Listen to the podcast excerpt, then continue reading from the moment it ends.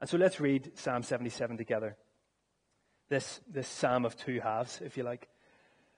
Psalm 77. And as we read, I, w- I want you to look out for that pivot point. I want you to try to see what changes and when it changes, and therefore how we go from despairing doubt to rapturous praise as we read through these, these sometimes difficult words from Psalm 77. So let's read these together. I cried out to God for help. I cried out to God to hear me. When I was in distress, I sought the Lord. At night, I stretched out untiring hands, and I would not be comforted. I remembered you, God, and I groaned. I meditated, and my spirit grew faint. You kept my eyes from closing. I was too, too troubled to speak. I thought about the former days, the years of long ago. I remembered my songs in the night. My heart meditated, and my spirit asked, Will the Lord reject forever? Will he never show his favor again? Has his unfailing love vanished forever? Has his promise failed for all time? Has God forgotten to be merciful? Has he in anger withheld his compassion? Then I thought, To this I will appeal. The years when the Most High stretched out his right hand. I will remember the deeds of the Lord. Yes, I will remember your miracles of long ago. I will consider all your works and meditate on all your mighty deeds. Your ways, God, are holy. What God is as great as our God? You are the God who performs miracles. You display your power among the peoples. With your mighty arm, you redeemed your people, the descendants of Jacob and Joseph. The waters saw you, God. The waters saw you and writhed. The very depths were convulsed. The clouds poured down water. The heavens resounded with thunder. Your arrows flashed back and forth. Your thunder was heard in the whirlwind. Your lightning lit up the world. The earth trembled and quaked. Your path led through the sea, your way through the mighty waters, though your footprints were not seen. You led your people like a flock by the hand of Moses and Aaron. This, this really is a, a psalm of two halves, isn't it? Let, let me pray as we reflect on what God may be saying to us this morning. Father, we pray that in your mercy you would speak through your word. We thank you for your word, and we pray, Lord, that you would move mightily in our hearts and therefore in our lives as we go from this place by your truth. For your glory, we ask. Amen. So, so this psalm does start bleakly, yet it ends triumphantly. And so, what might God be saying to us uh, through this great psalm this morning? Well, I want to take a look at the example of Asaph as he makes that journey from sorrow to praise. And that journey, maybe you noticed that that journey hinges on verse 10. So perhaps you saw that as we read through the, that verse, that psalm together. Verse 10 begins with a defiant then. He, he, he, had been sharing his doubts. He had been questioning. He had been causing, uh, explaining his sleepless nights and his trouble. Then, verse 10. That's the hinge. That's the pivot point. That's where things transition for Asaph in his heart and therefore in his words. And so it really is this psalm of two halves. What comes before the then of verse 10 and what comes after the then of verse 10. And so let's take a look briefly at what at the state of things before the then, which is not easy to say, so I'll not say it too many times. Let's have a look at how this psalm begins. It seems to start in some ways, we, we might expect it to start like this. It seems like a helpful start, verse 1 and 2. I cried to the Lord for help. I cried out to God to hear me. When I was in distress, I sought the Lord. Yes, this is a good start. We would commend Asaph for this. We would say, yes, this is the good and right and biblical response. If you're a follower of God and you find yourself yearning for Him, then cry out to Him. Seek Him. That is the right thing. That is what we know of our God. He is the God who wants to be sought. He is the God. He is our refuge and strength. He is our very present help in time of trouble. And so we want to say yes and amen, Asaph. Brilliant. You cried out for help. You cried out to God to hear you. You sought the Lord because you were in distress. But verse 2 continues in a way that we might not expect then. Indeed, the whole psalm maybe continues and follows a pattern that we wouldn't expect. See, we see this raw emotion, this deep wrestling. So Asaph has cried to the Lord. He seeks the Lord, but he doesn't find comfort. He doesn't find strength, or at least he won't be comforted. We read in verse 2. In verse 3, he remembers God and he groans. He meditates and his spirit grew faint we, we, we might assume that you meditate on God and you, your, your strength is renewed. Think of Isaiah 40. Our strength is renewed like the eagles. No, well, here is Asaph meditating on God, and his strength goes faint. This doesn't seem to be what we would expect to happen. We would expect for there to be some kind of shift in his thinking immediately as he does that. But the psalm still goes on to show Asaph turning from this sorrowful start to a worshipful conclusion. So, so what is it that changes? if it's not the result and the, the, the, the, following on from his crying and his seeking that we would expect, what does change to lead Asaph to praise? There must be some kind of dramatic change in his circumstances to, to, to take him to that point. Well, we're not told of any change in his circumstance. We're, we're not told that he sought the Lord and he found his answer, so he led to praise. No, we're not told that. We're not told of anything in his physical circumstances that he's dealing with that changes that brings about this praise. And I actually think the lack of explanation in a change in circumstance for Asaph is exactly the point that we're supposed to see here. He starts with sorrow, he ends with praise, and we're told of nothing in the middle other than the then. And that's what we need to focus on. So we're not, told in any change in Asaph's circumstances, but we are most definitely shown a change in his perspective. And if you indulge me for a minute, can you, can you raise your, uh, your, your, uh, your, main, your first finger in your right hand? Hold it, let's start. Hold it up above your head. Can you draw in the air, draw a clockwise circle? If you're not sure which way is clockwise, just look around at someone else. Keep that hand moving in the same direction, but lower it down so that it comes to around your. Now look down at that circle. What direction is your hand moving? Anti clockwise. Nothing has changed apart from our perspective.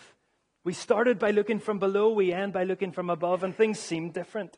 Now that's it. the McFerrin men still can't get it. But it's, it's, it's a very simple illustration to show that our perspective has changed. I think that's what we see in Asaph here. That's what leads him to the then. His circumstances look one way, they end another way, and in the middle we have then. And that's what we're going to be thinking about this morning. Now, please hear me. I am not suggesting, because I don't believe the Bible does, I'm not suggesting that God doesn't care about Asaph's concerns. I'm not saying that God's word doesn't provide the answers to the questions that Asaph raises. But, but what I would love us to see is an encouragement that this psalm is in the Bible just like what Stephen mentioned last week, that God has preserved these difficult words for us as a gracious gift for those of us who say a hearty amen to the first half of this psalm. Those of us who find ourselves in moments of deep despair, there's a psalm for you. There's many. This is one example. And what a gracious gift of God that He has given us these words. So, for those of us who find ourselves racked by anxiety and doubt and, and fear over God's activity and God's trustworthiness, look to Psalm 77. Those of us who lose sleep because our minds are worrying, and then, of course, the result of that is we get less sleep because our minds won't stop. Those of us who know this all too personally, take heart that there's a psalm here those of us who are, who are crying out with questions like we see in verse 7 to 9 Will the Lord reject forever? Will he never show his favor again? Has his unfailing love vanished forever? Has his promise failed for all times? Has God forgotten to be merciful? Has he in anger withheld his compassion? These are huge questions, and many of us may be able to echo them in our hearts, and they can be crippling questions. Because when, when we're in seasons of these questions, where these doubts and anxieties and fears over who God is and what He's able to do, they cloud our ability to trust Him. They, they make us question whether indeed God is good and if He can be trusted. And we'll think about these questions in a little bit more detail in a moment. But what I'm hoping to see is that Asaph starts here, he ends with praise, but his circumstances haven't changed. What has changed has been where he sends his appeal, where he turns his heart. And so, if you find yourself in the first half of Psalm 77, then do what Asaph does. Say, then, to this I will appeal. See, one of the things I think that God would have us learn from this psalm is that we must never allow our ever changing circumstances and emotions to drive our understanding of our unchanging God and his unchanging truth. We must never allow our ever changing circumstances, our ever changing emotions and experiences to drive our understanding of our unchanging God and his unchanging truth. So, yes, we ebb and flow in our faithfulness to him, we ebb and flow in our perception of him, but he is eternally solid. Therefore, in these seasons of questions, when they come, and they can come as Asaph is experiencing here, these questions can come thick and can come heavy. But let's not allow our experience and our emotion to cloud our view of the truth of who God is and the truth of His Word. And so, so Asaph's circumstances haven't changed. So what does he do? He shifts his perspective to something that can't change. His perspective changes and he pivots to turn to God's truth. And that's what we see in verse 10. Then I thought, to this I will appeal. To this I will appeal. To this I will turn my attention. To this I will put my hope. To this I will stand on the foundation of my faith. And look at verses 10 to 12, and we see what he turns his attention to. To this I thought, to this I will appeal. The years when the Most High stretched out his right hand, I will remember the deeds of the Lord. Yes, I will remember your miracles of long ago. I will consider all your works and meditate on your mighty deeds. What does he turn to? What does he make his appeal to? To God. Particularly God's faithfulness in the past. And so, even in his present circumstances where doubts and questions are flooding his mind and his heart, Asaph turns and chooses to look back to God's proven faithfulness in the past. And in doing so, he's brought to a place of worshipful wonder. See, the, the then of verse 10 is a crucial point. Before the then of verse 10. So in verses 9 to in verses 1 to 9, we see Asaph use the term I or me or my 18 times in nine verses. Now, of, of, course, thinking about himself is not a bad thing. Indeed, we go on in verse 11 I will remember, I will remember, I will consider, I will meditate. The problem is not speaking of oneself, but the problem is the, the focus that that had taken of Asaph's heart. Because after the hinge from verse 10 to 12, from verse 10 on, we then see Asaph say you or you're speaking of God, 17 times.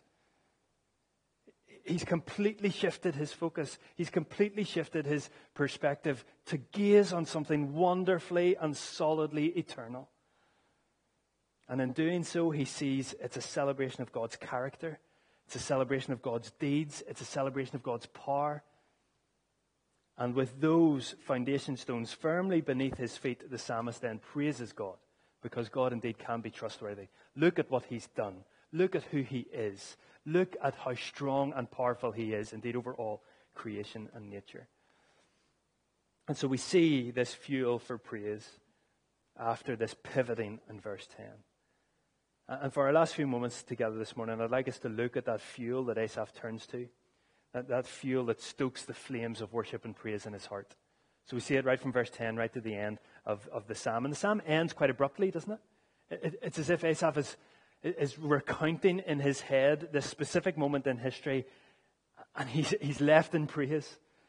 Sort of left on a bit of a cliffhanger. But as Asaph looks intently back to the wonderful things that he knows God has done in the past, he's reminded that God is the same. That God hasn't changed. God hasn't dropped the ball. God never fails. God is never late. And those are truths that then switch his, his deep depression to sovereign praise. And so from verse 13 on, we're told what Asaph is specifically looking and thinking of and recalling as he remembers the deeds of the Lord, as he remembers his miracles of long ago, as he considers his works, as he meditates on his mighty deeds. All of those are verse 11 and 12. Then from verse 13 on, it's very clearly remembering the exodus of God's people from Egypt. Specifically, the moment at the Red Sea when God rescues the people by bringing them through those waters. And of course, that is a, that is a moment in history worth celebrating and worth, and a moment in history which will lead us to praise our great and saving God. But without going into the detail of that account, what I find interesting here is the psalmist is recalling something that he wasn't personally there for. Now, that, that's not to say that Asaph hadn't experienced enough of God's grace in his own life to be fuel for praise, but he chooses to look way beyond his own experiences, back into what he knows God has done in the past. And how wonderful it is that God has gifted us with the record of his work among his people. That's what this is. That's what Asaph does. He's looking generations back to how he knows God has worked in the past, and that fuels his praise, which transforms his understanding of the present. And so God has given us his timeless and authoritative word. And, and, and, how helpful it is to look outside of our own experience and our own emotion, even though we know God has been gracious in our lives. There's enough evidence we can all testify to God's work in our lives, which will then lead us to praise. But in those moments of doubt and anxiety, sometimes we need to look outside of ourselves. And when we do, God has given us all the evidence and more than we need to lead us to praise.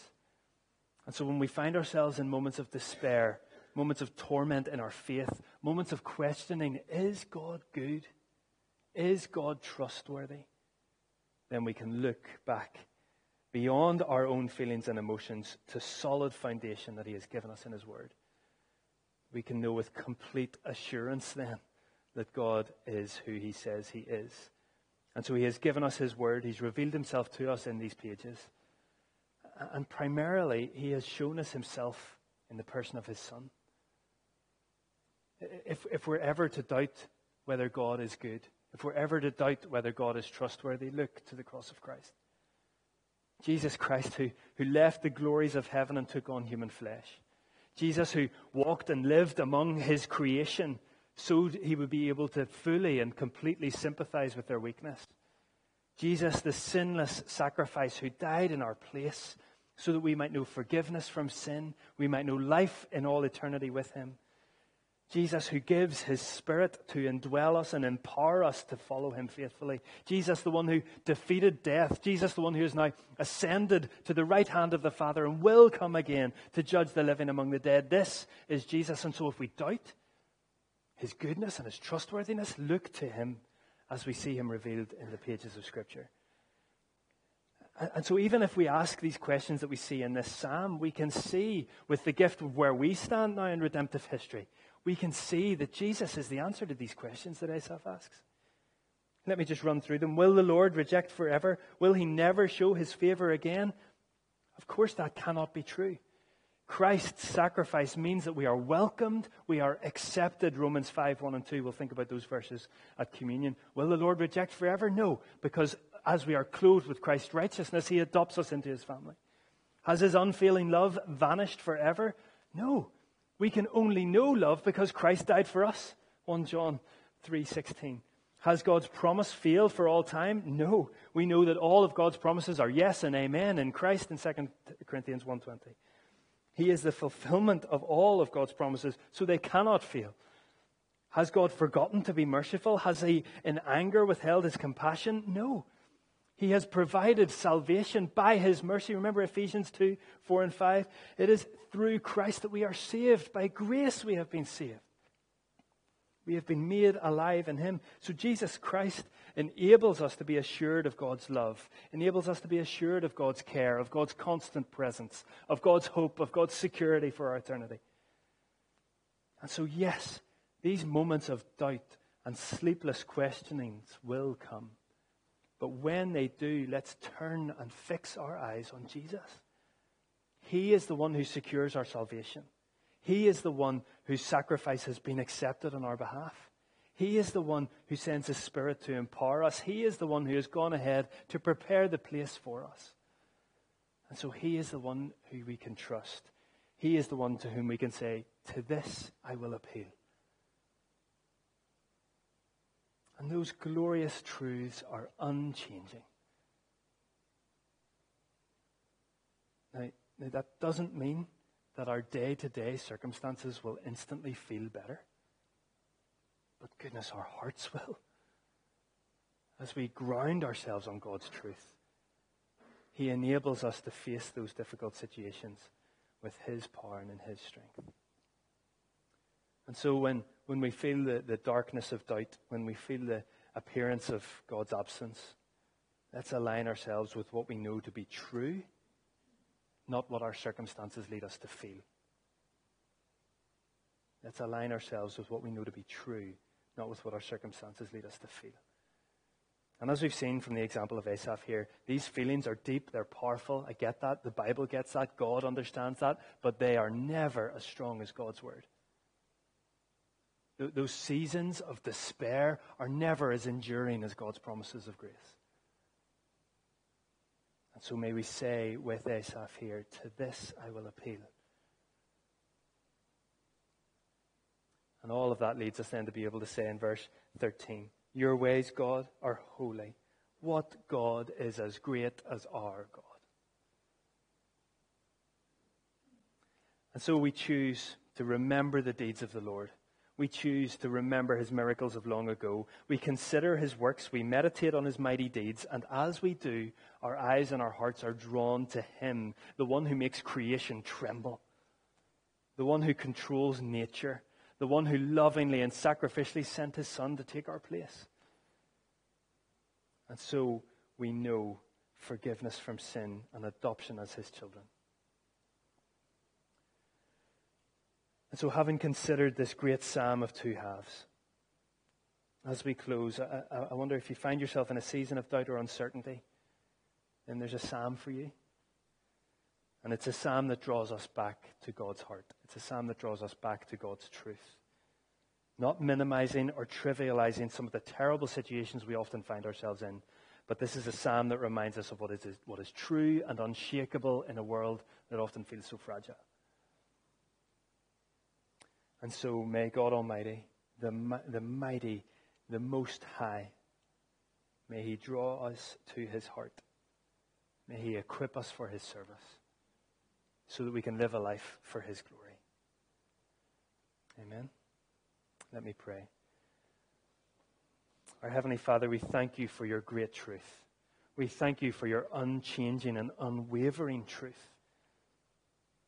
And we thank you, Father, that because your truth is secure, that we can give you praise whatever circumstances we find ourselves in.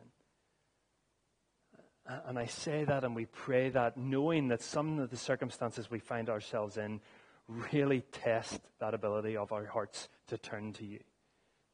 We often find ourselves clouded by our circumstances so that we struggle to see your goodness and grace. Father, would you help us? Would you reach in to those circumstances that seem so dark? And would you show us you, your great truth?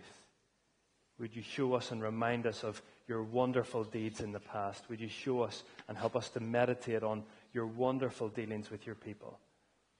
And we, that, that helps us, God, because we know that you are the same yesterday, today, and forever.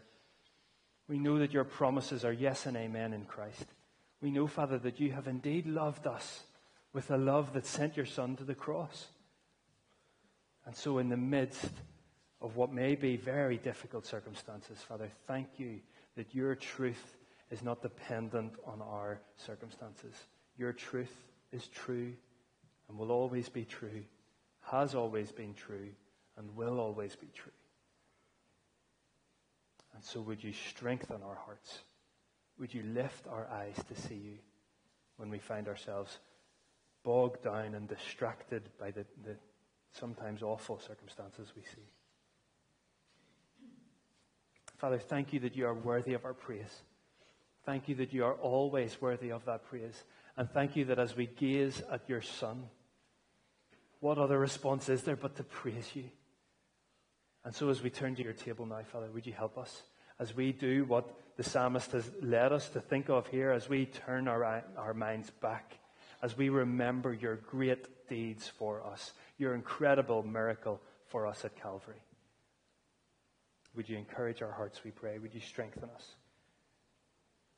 Would you equip us again to live our lives in a way that honors you and glorifies you and screams your name to the people that watch on? We pray as we always do, in your name and for your glory. Amen.